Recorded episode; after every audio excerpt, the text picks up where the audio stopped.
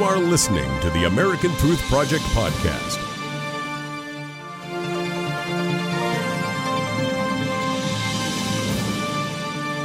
Hello, this is Damon Rosen. I am the director for American Truth Project, and I'm speaking to you from Israel, where United States Vice President Mike Pence just visited, meeting with the Prime Minister, President, making a historic speech in front of the Israeli Knesset and visiting the Western Wall. Noticeably absent from his Israel trip was Palestinian Authority President Mahmoud Abbas. Mahmoud Abbas shunned Vice President Pence and decided to go begging in Brussels. I'm very pleased to welcome uh, President Abbas and his delegation uh, today in Brussels, and I'm looking forward to the discussion we will have both bilaterally, the two of us, as well as with all the 28 uh, foreign ministers of the European Union member states.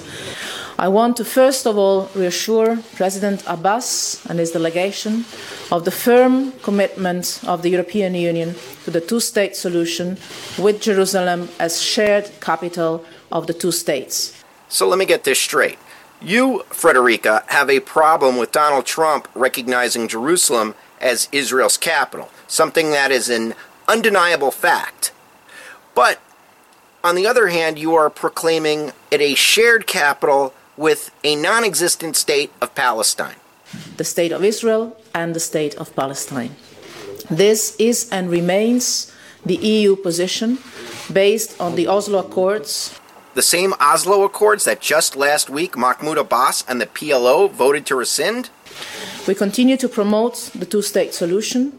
We oppose the settlement activity that we consider illegal under international law. Frederica, I'm not quite sure how Jews building in a place called Judea, the historic homeland of the Jewish people that also happened to be won in a defensive war against the country of Jordan in 1967 is somehow against international law. We have already invested a great deal in the Palestinian state building project, and we are also looking at what options we have to strengthen our support. Gaza will also be a central topic of our discussions, and the unification of the West Bank and Gaza under one single legitimate authority. That's why the European Union is also ready to support ongoing efforts to ensure progress on this. Really, Frederica? Are you aware of who is running the Gaza Strip? It's an organization called Hamas, an internationally recognized terrorist organization, not just by Israel and the United States, but also by you at the European Union. So please tell me how Hamas joining with Fatah will somehow create a peace partner for Israel. I want to assure Palestinians and President Abbas of our continued support, including financial. The European Union and its member states are collectively by far the largest donor, the largest supporter for the Palestinians. Actually, Frederica, the United States contributed more money than the 28 members of the European Union, plus the 22 members of the Arab League combined. And our support will continue, including to UNRWA, which is doing invaluable work. UNRWA? You mean where 90% of the employees are Hamas affiliated? UNRWA, where the schools are filmed inciting hatred of Jews and the destruction of Israel?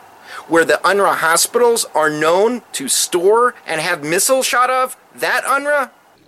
We count, as always, on President Abbas and the Palestinian leadership to continue to engage with us as partners and with others. Continued negotiation? Frederica, Mahmoud Abbas walked away from the negotiating table in 2014 and hasn't come back yet.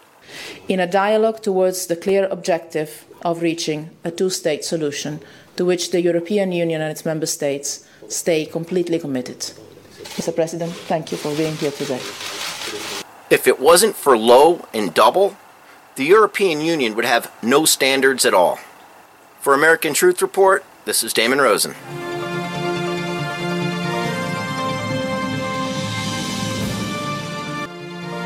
Thanks for listening to the American Truth Project, a 501c3 nonprofit. Please subscribe to our podcast and follow us on our social media channels to stay plugged in to the truth. Go to AmericanTruthProject.org and subscribe to our newsletter to stay informed on the latest news.